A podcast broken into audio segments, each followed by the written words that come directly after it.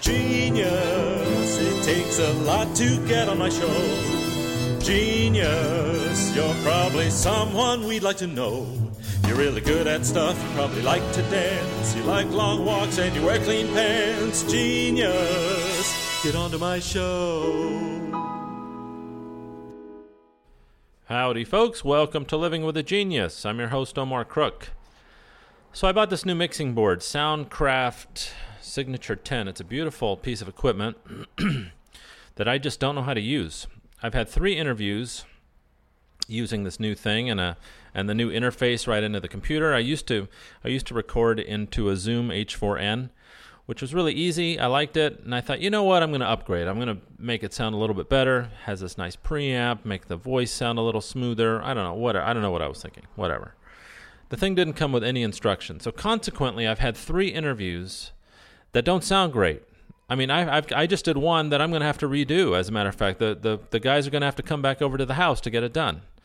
Um, and it makes me feel terrible. It makes me feel like I don't know what I'm doing, and I guess because I don't know what I'm doing. So uh, anyway, I don't know how you guys feel, but when that when things like that happen, I feel so I just feel so incompetent, and I feel so down on myself. I don't. Uh, it really sends me into a little bit of a tailspin. I've got to really develop some some tools um, that help me deal with uh, not being super successful at certain things. I just, you know what? I don't know how to use a mixing board. And so you're going to, like, for instance, with this interview, I've got Dale Trumbore. She's a, a lovely, lovely gal, really sweet girl, uh, terrific composer. I was so happy that she came over. She was so pleasant. Uh, I had a really nice chat with her. It, it wasn't a struggle. Um, she's, you know, just one of those things, like a great guest. I was so excited. And I had my new mixing board out and I set it all up. And I was using a borrowed mic. I was using this uh, Michael Nielsen, a friend of mine, lent me this beautiful Shure SM7B mic, which is a mic that I've dreamed about actually. You know, I've been wanting to buy a couple, but I only have the one. So then I had a different kind of mic on on Dale. And of course, I could not get them to sound the same, and I, I was fumbling around. And then uh, because I'm fumbling with the the damn mixer, I can't focus on what she's saying. You know, it's just a bit. It just spiraled out of control. So I'm sure uh, you won't notice much. I, I, the the volumes are different. Like my my mic that I used for the interview is a little softer than than the mic that she was using, but it really bothers me. So I, you know what? I think I just have to get over it. Oh yeah, and to top it off, I've done three interviews with this uh, mixing board. Uh, Dale's was not so great. I, have got another one uh, that that was okay. Uh, I kind of tried to figure it out, but the but here's the thing: I bought this mixing board to have a band come over and record them. Really, really nice guy, Levi Petrie, and uh, Sean Novak, his bass player. I said, "Oh, come on over. Yeah, I'll promote your show. It's coming up. Uh, I'm going to tell you. I'm going to tell you right now." Because I don't have the interview. It was so bad. They're going to have to come back in the next day or two and re-record the damn thing. I mean, it's it's really it's really embarrassing. Anyway, Levi Petrie, he's got a CD uh, release party coming up at the Villains Tavern Saturday, August 20th. Starts at 9 o'clock. It's free, people. Absolutely free. It's downtown LA at 1356 Palmetto in downtown LA. Also featuring Nokona and the High Life Cajun Band. So you need to go check out Levi Petrie. He's a, a really sweet guy from Louisiana.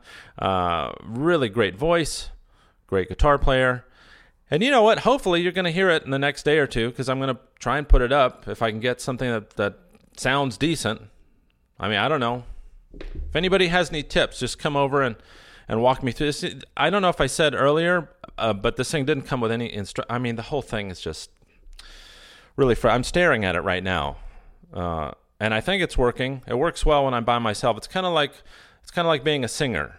You know, in the practice room, you can you can sing anything, and then suddenly your grandma comes over and you can't squeak out "Happy Birthday." So that's where I am. Anyway, here's Dale Trumbore. All right, let's see if this is working. Is yeah, it working? looks like it is. All right. It's nice to see you. It's You nice too. to meet you. Yes, you too. Thanks for coming over. Yeah. Are you nervous? No, I mean, I Have you done this I hate before? public speak or You not. do? This isn't public speaking right now, at least. Um, but I I You don't know. do? Why is that? I don't know. I've learned to get better at it and to like it more, but What did you take? Uh, toast, Uh, go to no, Toastmasters? no, no. I think I read a book on on it once, but Oh, that's funny.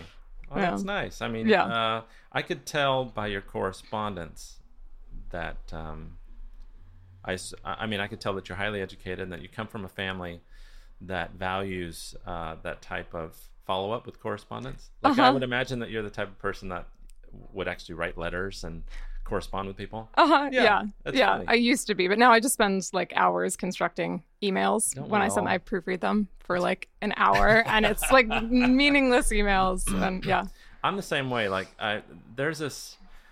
I don't know what it is. I don't know if it's a wave of ignorance or if it's just not caring about how you come across in emails. But every time I go on Facebook, especially with like political posts and things, the most vitriolic and the most right wing and the most the craziest reactionary people are always the ones with the worst grammar and spelling. uh huh, with like all lowercase and Yeah. just And commas if you call in them, the yeah, and if middle you of call a them on it, phrase for like, no reason. and- Exactly. yeah, Then you're a grammar Nazi. yeah, That's what they say. yeah, yeah. I don't understand that. I don't I don't get it. I come from a family of writers actually. Oh, you do? So it's it's weird that I'm not really a writer, although maybe someday that'll change, but Well, I mean, going through your website, you, um, I mean, you're very plain in saying that you are in love with text. Yeah. And so, uh, rather than what you're saying is rather than creating your own text, you you seek it out, but you seek out great material. thanks. Yeah, mean- it's I I put a lot of thought into what I'm setting and and I have I have a database of like a hundred poems that I want to set in the future. Oh, that's nice. um m- most of them are by the same I think it's seven authors that I work with pretty regularly. Who uh, um, uh, and they're living, they're living. Yeah, living Authors. living writers. I Um, see. my my aunt uh, Julie Kane was the poet laureate of Louisiana, so that's that, that's how I got my start right, setting yeah. living authors. That Let's was talk- yeah. Let's start there. All right. Yeah. So let's. So you. So are did you did you grow up in Louisiana? Is that where you're from? Or no, No, I'm from New? Jersey. You are. Yeah. Okay. Um, And what did your parents do?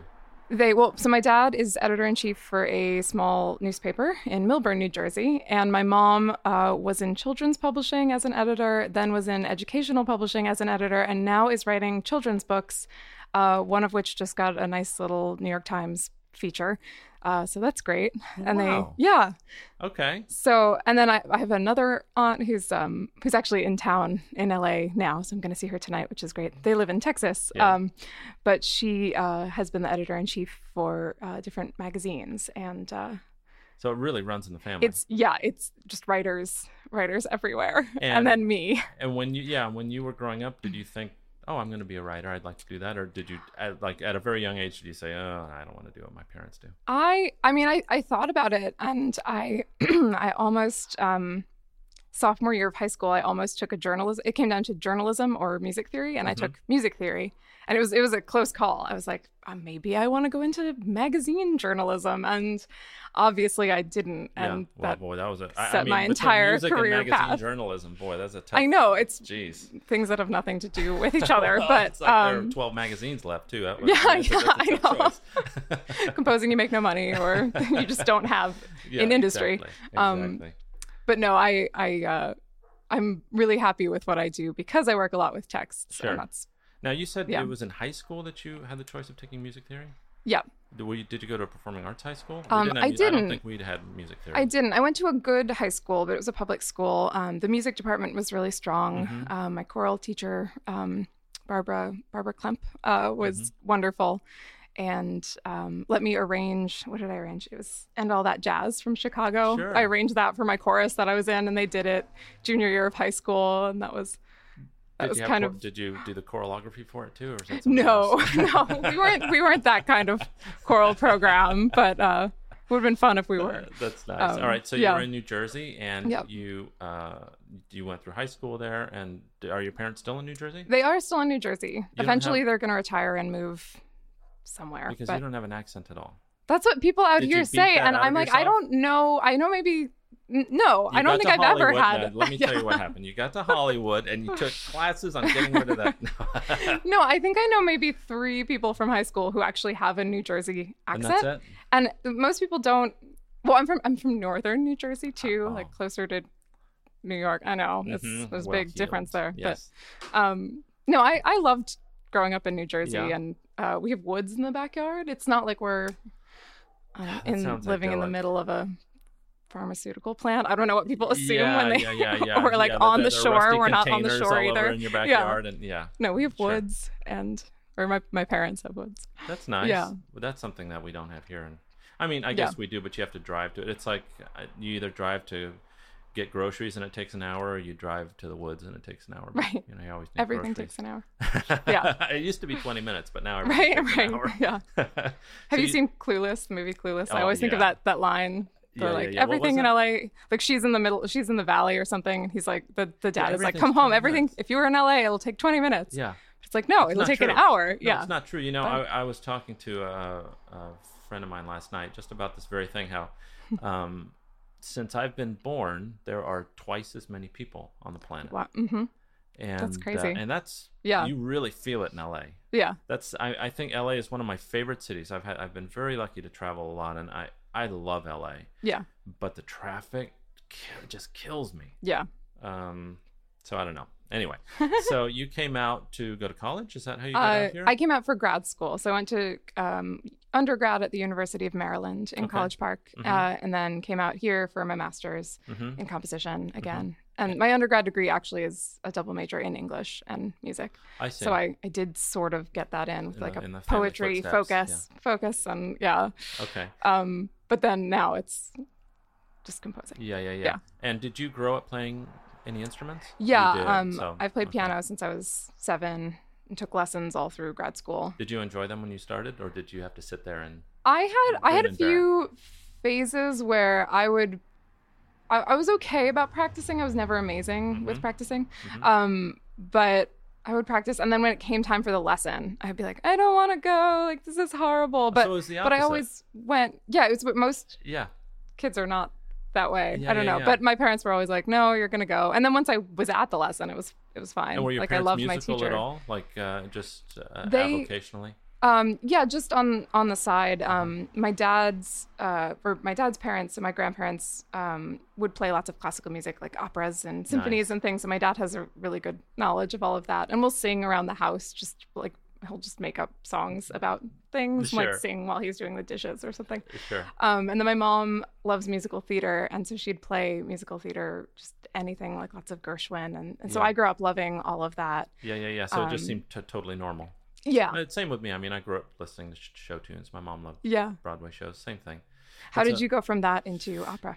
Well, it's funny because I, it was, I- I've, I think I've mentioned it on the podcast before, but I'll give you the brief story. I, I was also a writer. I had been accepted to UCLA's creative writing program, which at the time was, quite, I think it's still pretty good. It was very good at the time, and um, and I had dropped out of college, and I had taken tons of um, GED work at junior colleges, two junior colleges to be exact, and um, I don't know. The girl I was with at the time said, "You, you should go back to college, and this is ridiculous." And so I uh, went to Santa Monica College and tried to sign up for this one class I needed to get into UCLA to transfer, and that class wasn't open.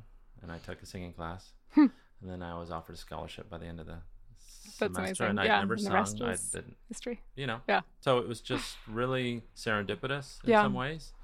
Um, and I, I also remember my grandfather had the three had a Pavarotti three cassette tape box set, Uh-huh. and Pavarotti's on the cover as Pagliaccio, you know, with his clown makeup and everything, beating the drum. and I remember listening to that while they were out to lunch one day or something, and I don't know, I just I really liked it. I never took it seriously uh, until I uh, got into college and started over basically as a musician. Yeah. Uh, so yeah, uh, it's it, I was in no way groomed to do it. I, I wasn't. I mean, we had a piano in the house, but it was I never took piano lessons or anything like that. And I'm trying to do that with my son now. Hmm. Uh-huh. I'm trying try and do something closer to what your parents did. Yeah. exposed into all sorts of music all the time. We try and dance together every Yeah. couple days at least That's to great. whatever. Yeah. yeah, Yeah. yeah, yeah. So you came out to USC to your Yes. grad school, Mhm. um, and you at that point you were really just composing. Yeah. Yep. And how did you? Uh, I mean, I look at your website and you've got so much material. How did how did that start? Did you start producing material when you were in high school or when you were in? Yeah. You, you were. I actually just had a piece, um, "Sing to the Lord," which is a kind of a fast. It becomes a fast-paced uh, choral piece. Mhm. Um, it was just done at the, I think it was the Southern Division ACDA, or Mhm. maybe Southeast Division. Um, and I wrote it in 2005, so it's like an older piece in the Yeah, yeah. catalog. Uh, yeah. And that was surprising. Um, Because I look at you, you see, you're really. I mean, for the breadth of work that you've created, you're so young. I just, it's really impressive. I, uh, you know, I just don't run into that very often, and I find that with my guests, the people that are most prolific that way are the ones that have a passion very early on. So it seemed Yeah. like you really knew what you wanted to do from a young age. Yeah. No, Yeah. I've been I've been writing choral music in particular. I write I mean I write chamber music and I've written for orchestra too, but choral music I've been writing since I was 16 or I've been I've been doing it since I was like 13, but I've been having it performed since I was 16 or 17, Wow. which is really kind of crazy It is when you extraordinary, when you yeah. think about that. Yeah. Yeah, yeah. So tell me about your experience at USC. When you came out, did you feel uh, like you fit in right away? Did you struggle getting to know people? How did you? Because I know that composers can be kind of uh, introverted and uh, They you know- can. You know, what I mean? So how does Yeah. that go? How does that work? Um, well, first of all, the the composers I met at USC are some of the most like, social and friendly and just wonderful people, uh, especially when it comes to composers who sometimes Yeah. can be kind of antisocial and Yeah, yeah. awkward and, I think that's California. Are, those the I students don't- that I don't California know. attracts? there maybe Uh-huh. I don't know if that has or or maybe it's the the faculty and the Yeah. and the school. It's very, I mean, war- I want to say warm. It's Yeah, yeah. literally warm, of course, but everyone's very friendly and welcoming. Uh, But when I got there, I was the only one in my master's class. So I don't know how that happened. Um, I had a teaching assistantship. So I was like, I'm coming. Like, yes, you're you paying me to get my master's. yourself? I will How be there. that- how did that Uh, work? I taught I taught music theory classes. I see. Um, and yeah, and what was the only one in my class. So I had to ask the people in the class above me for things like fig- anything figuring out the scheduling or Yeah. the things where usually How to do everyone kind of job. fig- Yeah. figures it out together. Yeah. Yeah.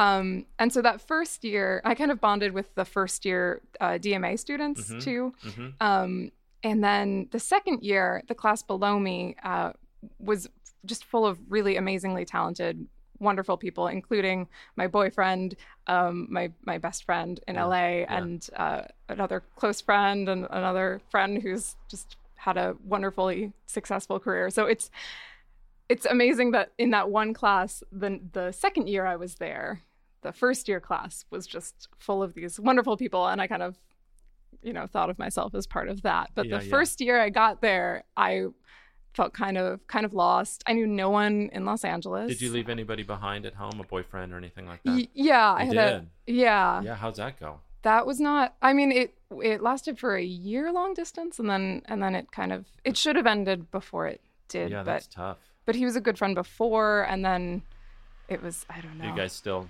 are you guys still talking? we're I mean we're we're talking again. Yeah, yeah. so he's it's in the friend group, and I think it's it's not a huge that's drama. fine. Yeah, Yeah, yeah, yeah. it it ended up being okay, but it was still you know it's always yeah. I mean or it's Did you get into some other? I mean, did you get into some other colleges that you were thinking about, or was USC your I top bet? I thought about this is another weird like I would have a completely different career. Mhm. Um, I almost went to NYU for film scoring, uh, Oh. and presumably would be you know all in with that, Yeah. and just would have an absurdly different career going Have you done right any now. film scoring? I have not. I have not, and so I I've got a very close personal friend yeah. who had a brush. Well, he's he wanted to do film scoring originally, came to USC and left after a day, and then decades later Mm-hmm. he got involved with some very very high profile m- movie scoring, and uh, I think it's funny because choral composers in particular seem to not seem to. I mean, they have total control over every single note that, that you Hmm. put down. You you are under some time constraints if you take a commission or Mhm. obviously you have a deadline for a premiere or whatever. But the film scoring business is profoundly different that way. Yeah. You're really a cog in Yeah. a giant, giant corporate machine. yeah And uh, did you why that I don't know why I even went into that, but why did you decide not to do that?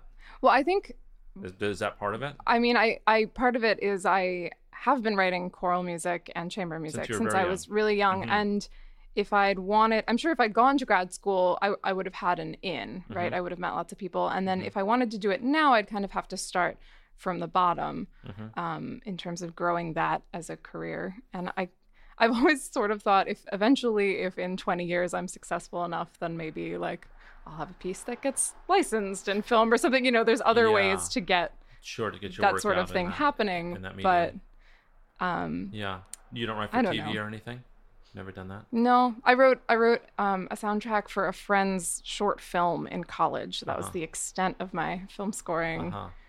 Okay. Yeah, in GarageBand. That was Yeah. yeah. Yeah. Okay. yeah, we were just talking before we started the mics. I was uh, talking about this, Mm-hmm. doing everything in Logic, which is just killing me. But I, I don't seem to know any other way. So if any of you out there uh, have some advice for me, just give me a ring. um, okay, so you're at grad school, and do you start? How does that work? Do you? Is it in effect like taking a, a commission, and you have a deadline to produce some work for that year, or that semester, or how, how It does- is to some extent. Okay. Um, like they're they one of the I think the most wonderful opportunities uh, for the USC students, the composers, um, is the new mu- mu- mm, new music for orchestra program, Okay. um, where uh, the students get to hear orchestra wor- orchestral works performed. Um, and that's that's rare Yeah. at a university because it is it's so many people Mhm. and so much usually there's just so much time and energy Yeah. invested in that that most schools don't offer that and Mm-hmm. USC does it every year. And, and Uh, is it uh, how uh, do do um, composing students compete against themselves for that spot? Or They how, do. How? Usually there's about I think 5 to 7 slots open Uh-huh. and so they pick the faculty gets together and picks uh, which pieces will be performed. I Although see. usually not everyone has a new orchestra piece every year. That would be Yeah. kind of insane, an Yeah, insane yeah. work schedule unless Yeah. that's all you were doing was Right. writing all these orchestra pieces. Right. But um, but they do have a deadline for that. So um, I, I wrote a piano concerto when I was when I was there, and that deadline it was right. I think it was the Monday after Thanksgiving break, and Mhm. so I didn't go home for Thanksgiving. I wasn't planning on that anyway. Um, and I had f another friend who was applying to the deadline, and we had Thanksgiving together with one other friend, and then both went to the practice room and just composed like the whole night, all the Uh-huh. way through Uh-huh. Thanksgiving, which Yeah, is yeah, not yeah. the best way to th- Well- spend your Thanksgiving. But somehow I finished the piece for that deadline. Some of your be- some of my best work comes at the eleventh hour. Frankly. Yeah. I mean, some people are like that. Yeah. You know, I don't know. You you seem to be a little bit more meticulous. I that. tend I've gotten that way. I used to be one of those like all through college papers. You know, I at midnight, I'm yeah. I'm typing away, and two in the morning I'm finishing it. Yeah. And, um, but I've gotten much better at Yeah, yeah, spacing yeah. things out, especially since you you kind of have to if commissions line up. Like right now, I'm finishing. I have a piece due Monday, actually for the University of Maryland. Um, it's, it's an alum commission, Mhm. uh, which is kind of exciting. I'm I'm glad that came through. Yeah. Um, and then I have another uh, deadline at the end of August, and I've I've started that piece, but I and I had one actually August, August second. I finished a song cycle. So this is insane, but I've been preparing for these deadlines to all bump up against each other Yeah, yeah. since three months ago. But it's still now that it's crunch time, I'm a little Sure, "Ah." sure. I'm yeah. you made it today. Thank you. Yeah, coming. yeah. Uh, I'm gonna you, go home and compose yeah, later. exactly. But When you say song cycle, do you have a singer in mind that you write for in particular? Um, I did with this one, um, uh, Jaira Sanche- Sanchez. Uh, Mhm. She's singing the songs at the um, Unsung Festival, which is Mhm. through Lori's List, um, Mhm. and that's August. When is it? The twenty first, I think. And where's that? Um, that's in Glendale, oh, great. Okay. and Is it up on your website? uh, it's not. It should be. I've Oh. kind of given up. I used to list all the upcoming events, Yeah. and it just Yeah, you just it's kind of like what. it would take uh, week. Yeah, Yeah, yeah. yeah, yeah. So I kind of they go up on Facebook. So you support. sometimes, So yeah. uh, let me go back a little bit. So when you came out to LA, did you find? I mean, did the position at USC pay you enough to live solely on that income, or did you have to do some other work? It was so it's it's an I- expensive town. it it is Yeah. it is. I think it was ten thousand dollars. I don't know if it's gone up in the five years since I've graduated, but Mhm. it was ten thousand dollars a year, and they paid it. Um, I think they paid it, but they they did not pay it over the summer months. So you got the stipend divided evenly over the yeah. So I realized I could get I could pay my rent, and then I could get like food, but I couldn't also get gas, or Oh I couldn't. God. so I that's actually when I started I started um, babysitting, which I hadn't done since high school, Yeah. and then I, that turned into nannying, uh, and then I I also taught piano, and then stopped nannying, and now I teach piano part time. Although I might I might actually be cutting back on that a little Really? bit. Um, And but so that started that started when you were in grad school, and you just have been doing that. Yeah. Well, when I graduated, then obviously there was no more stipend, and so I realized that I could. I've always, I've always um, tried to build in time in my schedule for composing. So I knew I didn't want a nine to 5 Mhm. um, because I, I like interned in college and I've done that part time, and it's I It's just I'm so drained, so and I have hard, no yeah. energy left for writing. Yeah. So I always knew I'd be looking for part time, really flexible work, and Uh-huh. so I nannied for a little bit, and then I and then I teach piano. And you now. still teach piano, Yeah. yeah. And what what ages do you teach? I teach uh, six through sixteen. And do you do it at your home? I go where? to them. Oh, you do. Yeah, Okay. but Well, that's nice. So you yeah. can really set your own schedule. I can. I And you can. say that you're it's phasing three, it out? Three days a week. You're phasing it yeah, out. Uh-huh. maybe. I don't know if I should. Hopefully, my piano Well, students are no, listening. I know what you mean. I mean, it's a, it's a slow process. and I, I do. I adore my students. Like it's gotten to the point where I don't. I don't have any that I don't love Wow. right now. Um, so it's going to be hard eventually to stop teaching if I do Mhm. that. And I might there. I might try to keep a few. There are a few where they're like nine years old or something, and I'm like, you could major in music. Like you could go to school right now and Wow. yeah and like be a music major freshman because they're already into they're like into music theory or they're just really really talented or composing or all three and Okay. And that makes it a joy to teach them But the goal is to compose. the goal time. is to yes yes so Wow. it's kind of a, a mix of both and I, I was looking at my schedule for the spring and i i realized i might like the choice might be made for me where if Mhm. i'm just canceling lessons all the time Mhm, they mhm. won't want to take lessons Yeah, yeah, with yeah. me so but that's kind of i mean that's a, i'm not complaining this is a wonderful Sure. position to be in and i'm really excited Sure. that things are going well So just between those two things, you support But- yourself in Los Angeles by yourself. i do basically. yeah Wow. Yeah. And would you say that the the as far as the composition side, the, is the lion's share of your income from commissions or is it from publishing?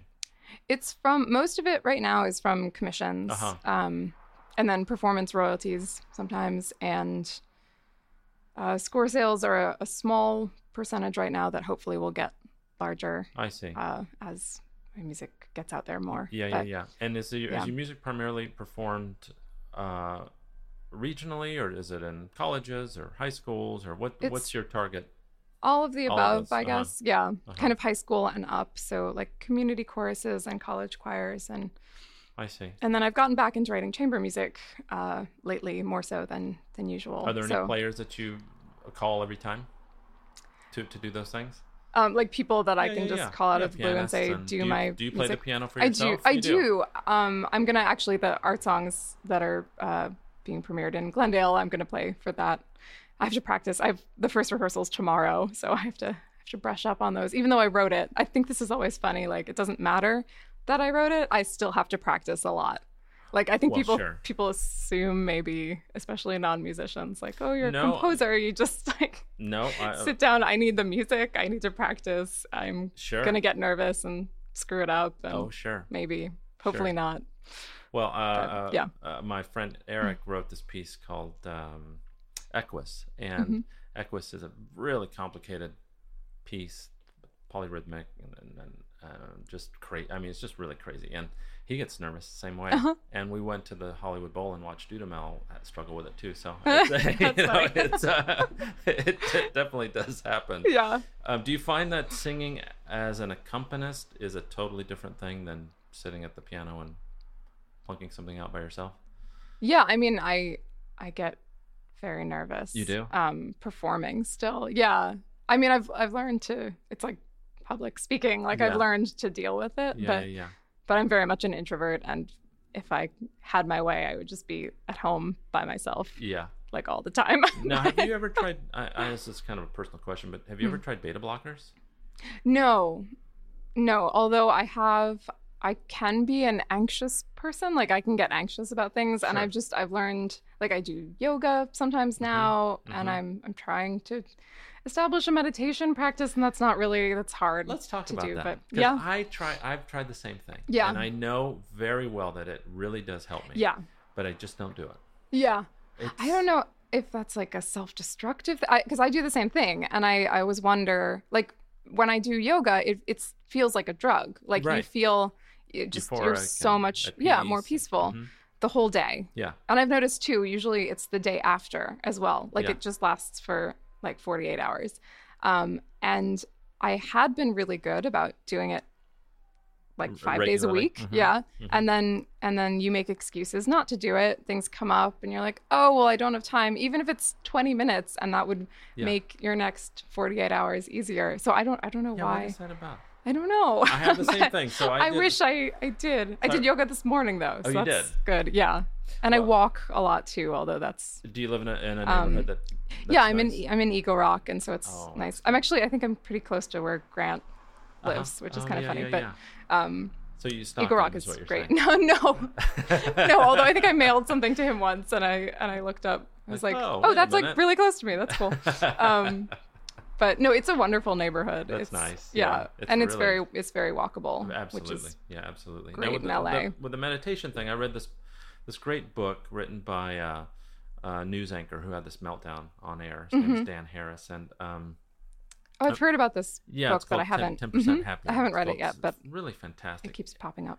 and it was written from a skeptic's point of view. I'm very skeptical about Mm-hmm. all that stuff, and and he really sold the idea of meditation to me, and I tried it for a couple weeks, just literally ten minutes a day, Yep. and I felt so much Yep. better, and then I stopped, Yeah, and I I just cannot seem to get myself back yeah. onto it. Maybe, I've been trying to do five minutes, which is I, it's uh, the difference between five and ten is five minutes. Like it's negligible, and usually once you're sitting down already. But I really think it is. I think composing's like this too, where it's the act of sitting down to do it that is Yeah. the hard part.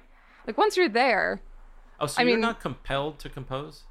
I I force myself to. It's kind of like with the the piano lessons, like Uh-huh. when I was seven or Uh-huh. whatever, where um just getting myself to sit down on the piano bench or at the computer Yeah. is the hard part.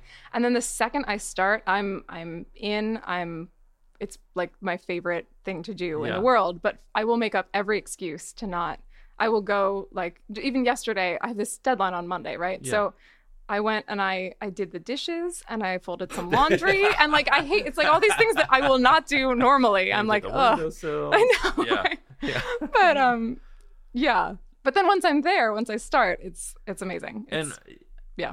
that's really refreshing to hear. So I'm, Yeah, glad, yeah. I'm glad to hear you say that. Do, when you get in the middle of composing something, does it does it consume everything of your about your day, or do you? It sounds like you really compartmentalize your time. Do you ever get caught up where you just can't think about anything else, I do. Um, or is it more of an exercise, like like Stephen King exercises by writing? yeah. 50 pages a It kind of it kind of is like that where I try I try not to judge it. I try not to. I mean, in the moment, you can come up with something and then be like, "That's a horrible idea. Yeah, I have to come yeah, up with yeah. something better." But Yeah. beyond that, like write it down and then move on to something else. Um, but it's there is um, I I do I call it composer brain like Uh-huh. when you stop composing and then you have to function like you have to talk to Yeah. people Yeah. or like go out where i'm just in this fog and i think my, my boyfriend has learned that if he tries to talk to me then i just i'm like kind of incoherent my sentences trail off and like i make no sense so Yeah, yeah, yeah, yeah. composer brain is Yeah, a- so- a, thing but Oh, that's interesting. yeah but i need like half an hour of doing nothing or like looking at facebook or something you know something really mindless to kind of come back into myself So I see. So you're not the type that'll sit up till three in the morning just composing, composing, composing. I will if I have a deadline, but usually it's I work best afternoons, I've learned. I don't know why. So I do I tend to do emails mornings and then composing in the afternoon. You sound a lot like Shawn Kirchner. yeah, well I, I loved his description of the the like elf time and the Yeah. yeah, because I'm not quite that organized with with how things it's not that exact. And again, if there's a deadline coming, I'll just I'll compose as much as ne- needed until the piece gets done. But I I function best starting around like 1 or 2 p.m. Like a real job. Just Yeah. Although then I then I kind of beat myself up about it because I'm like, oh, I should be starting at like 10 a.m. But that that's not that's stupid because it's like my internal same- composing clock. Yeah, I I just that's when I problem. start Do functioning. think, what do you think that's about? Do you think that's about our culture not accepting the us as as legitimate, uh, important workers, or what? What? Maybe, or, or like the value on having a. I'm, I'm actually trying not to use the phrase real job anymore, but Yeah. having a nine to five Yeah. or working a lot of hours and, you know, you make a lot of money at your job. And, Yeah. And so artists, it's like, well, we don't conform to that anyway, but then sometimes we really don't conform to that. And Yeah. we start working at 1 p.m. or 2 p.m. and we need to sometimes like, sleep in or, Sure. or whatever. And I, I don't know. It's, but then you feel guilty about it, but then, yeah. no matter how productive but it's it's like an internal clock like it's just how it's like people who stay up late naturally versus go to bed early Yeah. naturally like you shouldn't beat yourself up about that because that's just who you are. what your internal clock does and how you sync to Uh, you know what? You know the risk, though. I think is that when you find yourself in a position where, like, how am I going to pay the rent this month, or what? What's Mm-hmm. it's, things are really tight. That's when I start beating myself up. Yeah. And I think, what have I done? Yeah. I, why have I been getting up at ten for ten years? yeah I, I could have avoided this problem that I'm having now. I Yeah. must be this, this, this, and this. yeah You know? yeah no i definitely i still i still do that where i'm like why didn't i get a nine to five and like why am i doing this stupid Yeah. thing that is making a life of composing and Yeah. uncertainty and not necessarily knowing if the commission money is gonna especially when it's commissions it's like here's a lot of money and then if nothing happens for five months you're like that's, right? that's completely or even you know two months later depending on how much I know when I tell people how much I make yeah. an hour at the opera and how much I get paid for performances, they, their eyebrows always go up, and then I'm like, yeah, but it's only. Mm-hmm. but it, that's not it's- right it's you're not doing that hours a night. not- yeah, yeah. you know, it's not great. Now, when you you said it's funny because I see, I'm starting to see this. Tell me if I'm right. I see this picture of you that where you're very pragmatic about the uh, work that you do. In other words, you don't seem to be like the tortured artist no that I have not, seen before in some i people. mean i'll i'll beat myself up about everything except for the actual act of composing usually And the work itself. and the work itself and that you seem i've to objectify the work pretty easily. Yeah, I mean it's I, I it's taken me a while to get to this point, but I'm mm-hmm. I'm pretty good, and I have off days too. Like this is not Sure. a normal thing, but usually if I'm sitting down to sitting down to compose, I will get something done, and I will I will write it down, and I don't. Um, I do You're not tortured over it. no. Mhm. No. And then I'll put it aside and the next day maybe I'll be like this is awful. Why Mm-hmm. did I do this? But um but in the moment I've gotten very good at just putting it down. And literally every other aspect of my career I will find something to worry about. but, but composing I I have got down. Isn't It's- that yeah. I don't know why that So I would imagine is, but- because of that attitude, you don't have trouble letting things go and being published and performed. Yeah. Like, I mean, well, that's um my do you rewrite up to the up to the premiere? I, mean, I that work? will. I thought it was really funny actually on Shawn's interview talking about when he's in the group, like when it's the LA Master Chorale, Yeah. he will just keep fussing with it to keep it. I think he said to keep it in the womb. Yeah. And I just thought that was really funny because I just had a, a 35 minute piece uh, premiered and then recorded Mm-hmm. and was making changes in the recording session. Right. Like I'm sure my the my collaborator, and the conductor, maybe wanted to kill me, Yeah. but he's I think he's used to it by now. Um, Oh, so that so is, but, is that a typical? but I won't I won't do that if it's some that was because I was there for the whole process. I was there for most of the rehearsals and the whole all the recordings, Mm-hmm. helping produce and um yeah, but You- you usually into if I'm if. I'm sending it out and then I pop in at the last moment and come to the dress rehearsal, I'll be like, "Oh, let's take that a little faster or something." You know, and that's it. Yeah.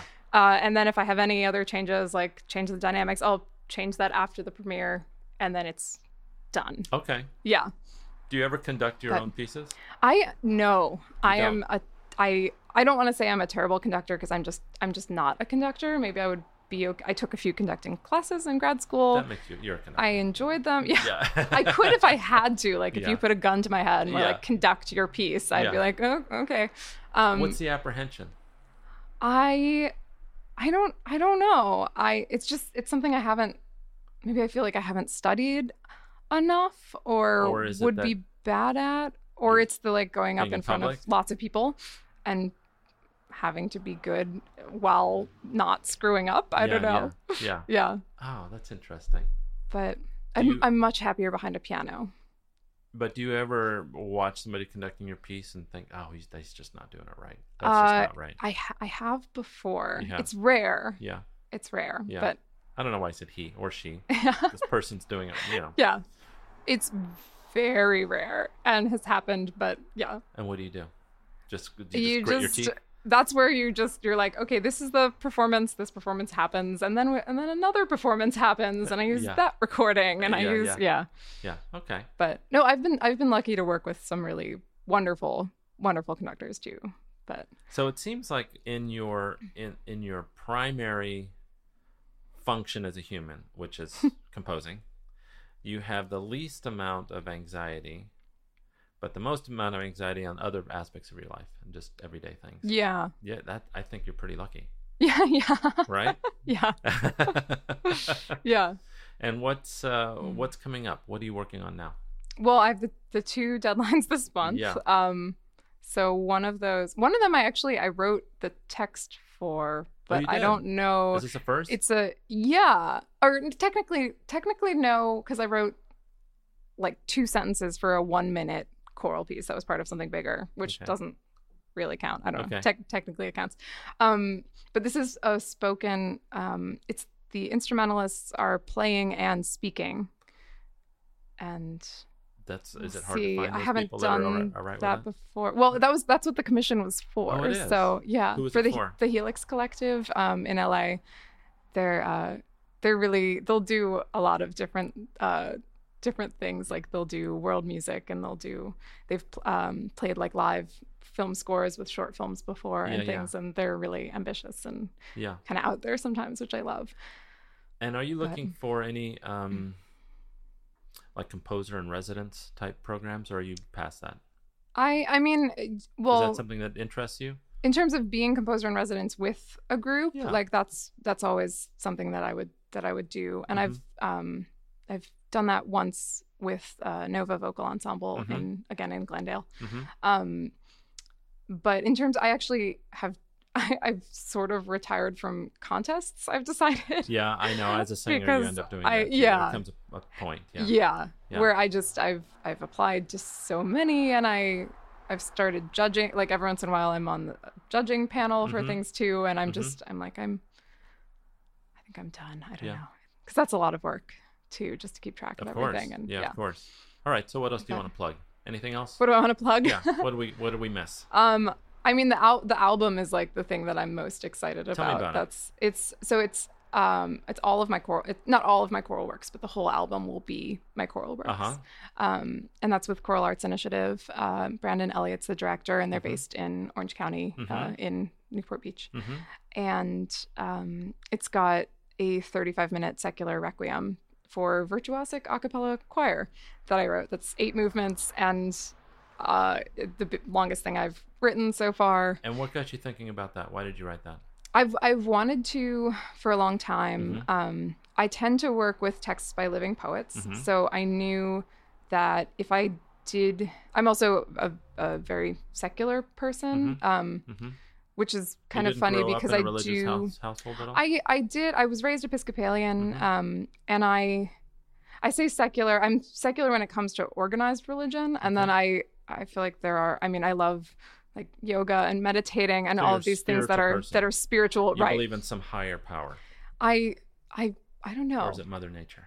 I I don't know. I don't know what I believe. I would like how about this? I would like to believe that Yeah. there is something out there that's greater than all of us. You know, but I would too. Yeah, Yeah. I find I'm I because I'm an atheist, and I Yeah. I feel like I usually say I'm agnostic because do I, but that- I it's do but too. I'm I do, like but, you know. atheist agnostic something kind of. I don't know. Yeah, My hoping theory I'm is that I'll wrong. find out soon enough. Yeah, yeah. And if whoever I meet is so mad at at me for not slaughtering a, a goat or something, I- you know, I'm like, all right, well, Right, I guess I lose. right, right, right. I yeah, I feel much much the same way about Yeah. all of that. yeah, like yeah, if yeah. I'm wrong, then that's wonderful. That's great. I I guess. I would be I happy to be wrong about It gives me there a not lot of anxiety. things. Yeah. Oh no, me me too. That's actually why I wrote the piece to bring this What, back to that. Me well, it. it's it's a requiem, but um, it's a requiem in the sense that it's about uh confronting death, Yeah, but it's also about confronting your own mortality. from an atheistic or agnostic point of Well, view. Well, from a secular from Okay. a secular point of view. Okay. Yeah, it's not. It's very much not like an atheist requiem or it just happens to not it's not like Yeah. there is no god you know Worms, it's just it's very very much um just can we because I, I find it terrifying to think about my own death as someone who is Wait till agnostic you have kids. and God. yeah yeah it's yeah. terrifying. yeah i can imagine but it's, it's i don't know the whole thing Tell me about the makes text. anyway Where'd you find it? um it's poets that i've all worked with before so it's three it's uh laura foley amy uh amy fleury and barbara crooker Okay. um who i've set i've set at least one of their poems um Barbara for- Kruger? uh crooker Oh, Crooker. Okay, Yeah. Sorry, I was thinking of the painter. she Okay. oh Mhm.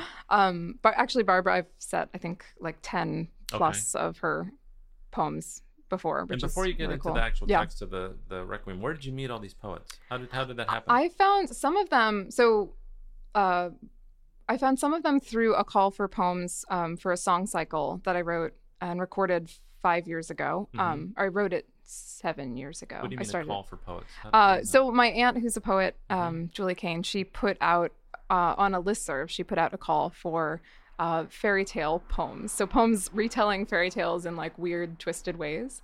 Okay. Um, and then I got all these all these responses and picked uh, 12 of the texts that I wanted to use. And I've been working with um, I think it's three, maybe three or four of those poets a lot Mhm. uh, ever since, Mhm. um, particularly Barbara. And then actually found Amy through my aunt's recommendation Mm-hmm. as well. She sent me one of Amy's poems back in 2012, and I set it last year for this project. So Mm-hmm. that took a while, but um, I knew I wanted to set it someday. And then Laura, I found through Barbara. She saw on Barbara, I think on Barbara's Facebook page that I'd set. I'd been setting Barbara's poems, and so she was like, "You could consider my poems if you want." And I love her work. So nice.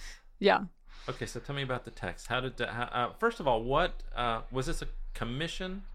it's yeah. I mean, it was what gives you the idea to write a, a secular requiem? It was a, a moment of really good timing where I happened to mention to Brandon, the director, Mm-hmm. uh, that I wanted to write. Well, I happened to mention that I wanted to someday record an album of my choral works. Mm-hmm. And he said that they'd been thinking about doing that uh, and that they'd want a big piece Mm-hmm. uh, to premiere and then to record on the album, like a multi movement, larger work. Mm-hmm. And then I happened to have been thinking about this secular requiem idea and, Why? and sort of, it's just because it's something I think about a lot It and is. am very, again, anxious about. yeah.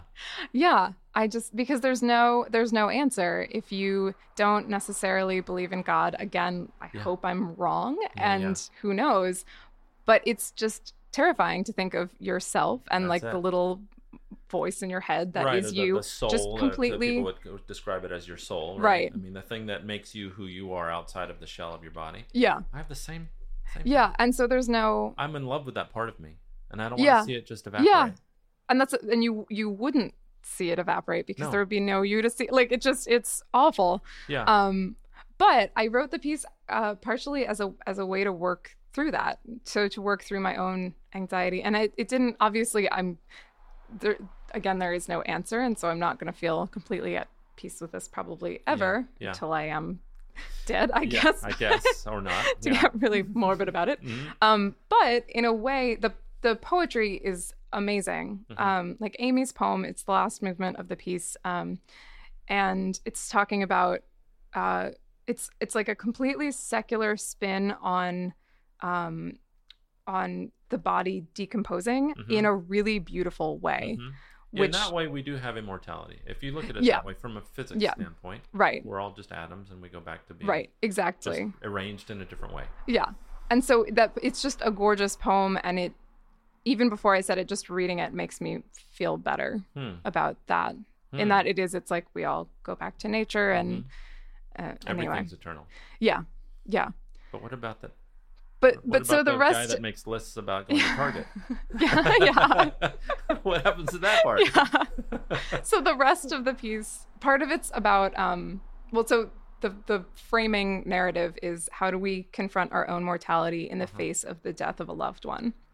So in that sense, it is a requiem. So there's a nine or seven to nine. I thought it was nine minutes. Then we recorded it. I think now it's seven. I don't know. Okay. But a seven to nine minute movement um, called Requiescat with a text by it's one of Barbara Crooker's texts. Um, and then that that whole poem is about uh, it keeps coming back to let go, let go, and it's talking to the person who someone who is on their deathbed. Have you In a gone way. through anything like that? I mean, I've I've lost I've lost uh, grandparents. Grandparents. I've lost close family friends. Uh-huh. Um, I'm lucky in that I like my parents are alive. My like I I haven't So there gone through the kind of no, right, and that's kind of the weird thing death, about yeah. this piece is it's not. I think people hear that I wrote it and they uh, assume that I just went through That's the yeah, kind of earth-shattering loss that happens but it is it's as much and I, I was thinking about the death of some uh some family friends that Mhm. was kind of near the the writing of the piece Mhm. um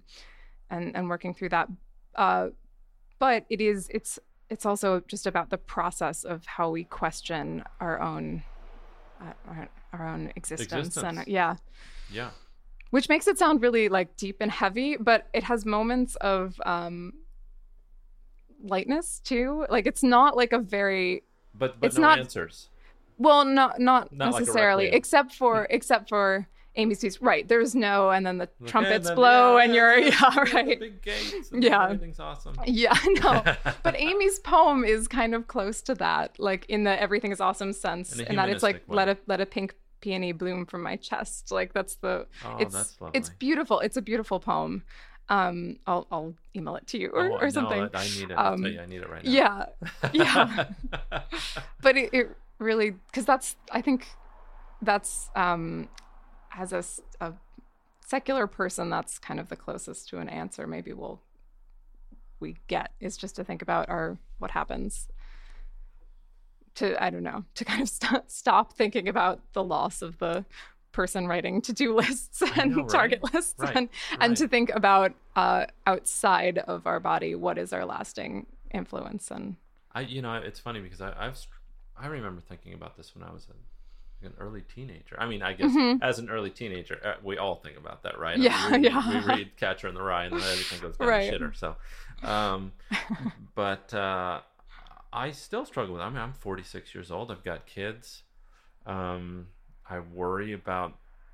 Like lately, I've been worrying about the loss that they will face when Mm-hmm. I go, and how how I am not giving them the tools to deal with that in a Judeo-Christian sense, which I think so many people find solace in, and that's why so many requiems have been written and so many. Um, yeah, so maybe maybe I'll, I'll I might be your first customer on this. Yeah, uh, yeah. this recording. played around the house for a few years and yeah you know, let that be their religion. I mean, I, I don't Yeah. know. Uh, because we we don't have that framework in place aside from organized religion to give any sort of comfort or reassurance in Well- the face of death. Well, there's nothing in our social vernacular to Yeah. prepare us in the, for for us. yeah, That's for sure. yeah, And I feel like atheism and uh, uh, nowadays, at least, is being associated with you know like communism and fascism. Right. And right. I feel like uh, I f- most of the people that I know are secular, at best, a- atheist Yeah. for sure. Uh, Yeah. A lot of them, and they're the most decent people that I know, Yeah. oh, I and- I agree. yeah. It's yeah. and the Mormons. Those are the two people. Those are the ones I like the best. Yeah, I mean, I've got some great friends that are Mormon. I swear they are the nicest, Yeah. most uh, comforting people to be around. Yeah. So Yeah. anyway, that's neither here nor there. Listen, it was great having you on the show. It was I yeah. really, it was great really appreciate talking you to coming you. over. Yeah. And uh, it was nice meeting you. Thanks again. You too. Well, there you have it, folks. The lovely and talented Dale Trumbore. Thanks, Dale, for coming all the way over to my uh, little studio here in the hills. Check out her website, daletrumbore.com. She's got tons of uh, great recordings, beautiful composition. She's a, a very talented uh, writer, and I think she's going to do just fine. I also want to thank Levi Petrie and Sean Novak for being such cool dudes. I mean, I really screwed up your interview, guys, and I hope we can get you in the next day or two to promote your Saturday, August 20th concert at Villains Tavern, downtown LA, 9 o'clock, and it's free. I also want to thank uh, Gregory Geiger for helping me with my awesome theme song. I'm still loving it, buddy. Why don't you go to www.laclassical.com and check him out? Tell him I said hi. And I want to thank all you folks for listening to my podcast. I really appreciate it.